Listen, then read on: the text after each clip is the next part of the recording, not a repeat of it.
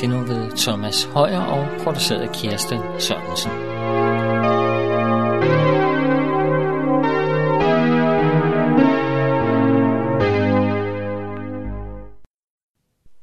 Velkommen til Notabene. Mit navn er Thomas Højer, og øh, i denne her uge ser vi på Romerbrevet. Og øh, ved denne afsluttende andagt, der vil jeg lægge vægt på øh, et vers, som vi har i Romerbrevet kapitel 5, vers 1. Da vi nu er blevet gjort retfærdige af tro, har vi fred med Gud ved vor Herre Jesus Kristus. Paulus er fuld af lovsang, når han fortæller om alle de gaver, som en kristen kan nyde. Og her har jeg jo så bare citeret en af dem fra Paulus, nemlig at vi har fred med Gud. Guds vrede, den er blevet stillet eller sonet i Kristus. Gud er således ikke vred mere. Gud forbarmer sig over enhver, der søger ham, og giver dem glad og gerne sin tilgivelse, og giver dem glad og gerne et fællesskab med ham. Barnekår hos ham. Samme ret til at arve Guds rige med evig glæde, som Jesus har. Således at vi kan kalde Jesus vores storebror, og vi kan juble med Paulus og sige, vi har fred med Gud. Freden med Gud er på en måde en, en fred, der er i orkanens øje. Fordi Gud lever, øh, Guds livet, det leves jo indvendigt, om jeg så må sige. Det har også en yderside. Øh, det har en, en yderside, når vi går i kirke, eller, eller når vi er sammen med andre mennesker. Og, men, men, men det vigtigste i vores Guds liv, det er, øhm, at Gud tager bolig ved troen i vores hjerter. Og det er der, at freden findes. Gud giver freden helt ind, ind i vores inderste. Nogle gange samtidig med, at vi oplever stor ufred i verden omkring os. Øhm, der er mennesker her i Danmark, som, øh, som forfølges og chikaneres for deres tros skyld.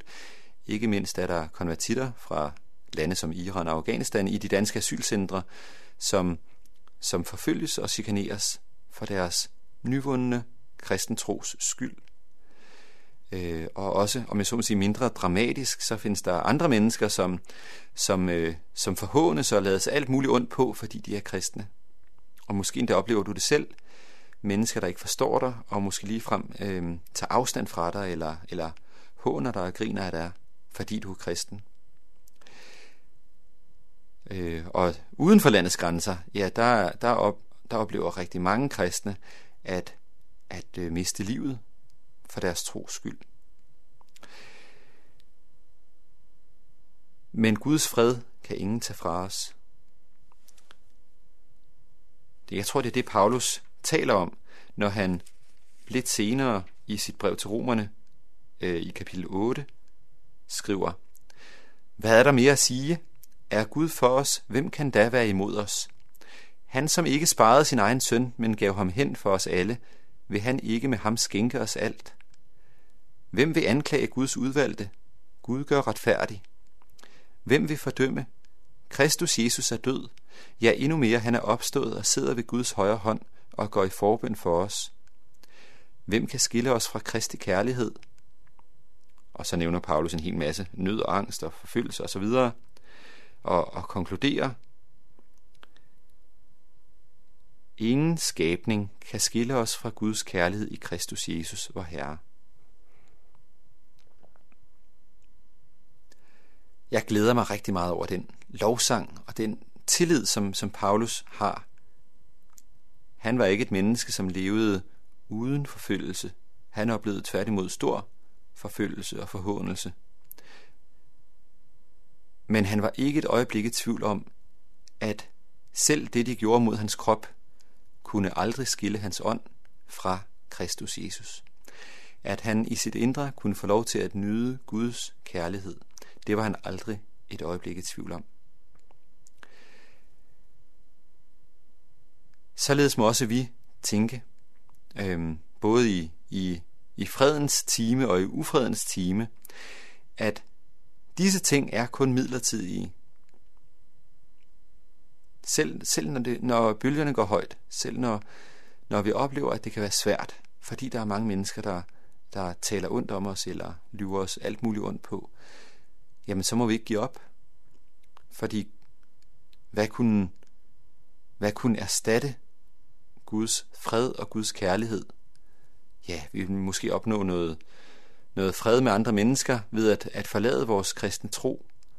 Men det vil jo kun være fred for en kort tid. Hos Gud, der har vi fred, og det er i evighed.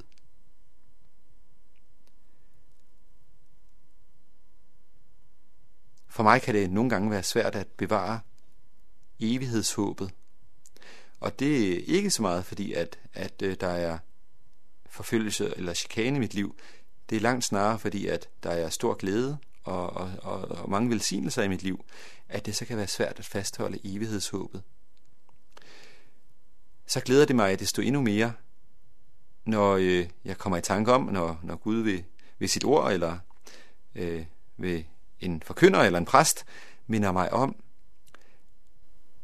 at vores tid her på jorden er blot begrænset.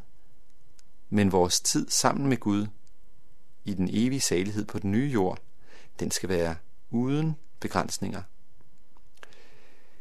Tænk engang, tænk engang, at det, det vi har mistet, det, det vi måtte se, fare og flyve og forlade os,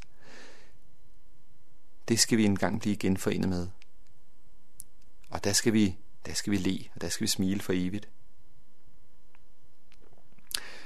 Og vi skal iklædes et herlighedslæme, Et læme, der, der, øh, der ikke lider ondt og smerte og sygdom og, og, og nød, men tværtimod øhm, øh, lider, har, har sundhed og har, har, øh, har øh, velfærd og, og vækst. Og, og så skal vi være fri for fristelse.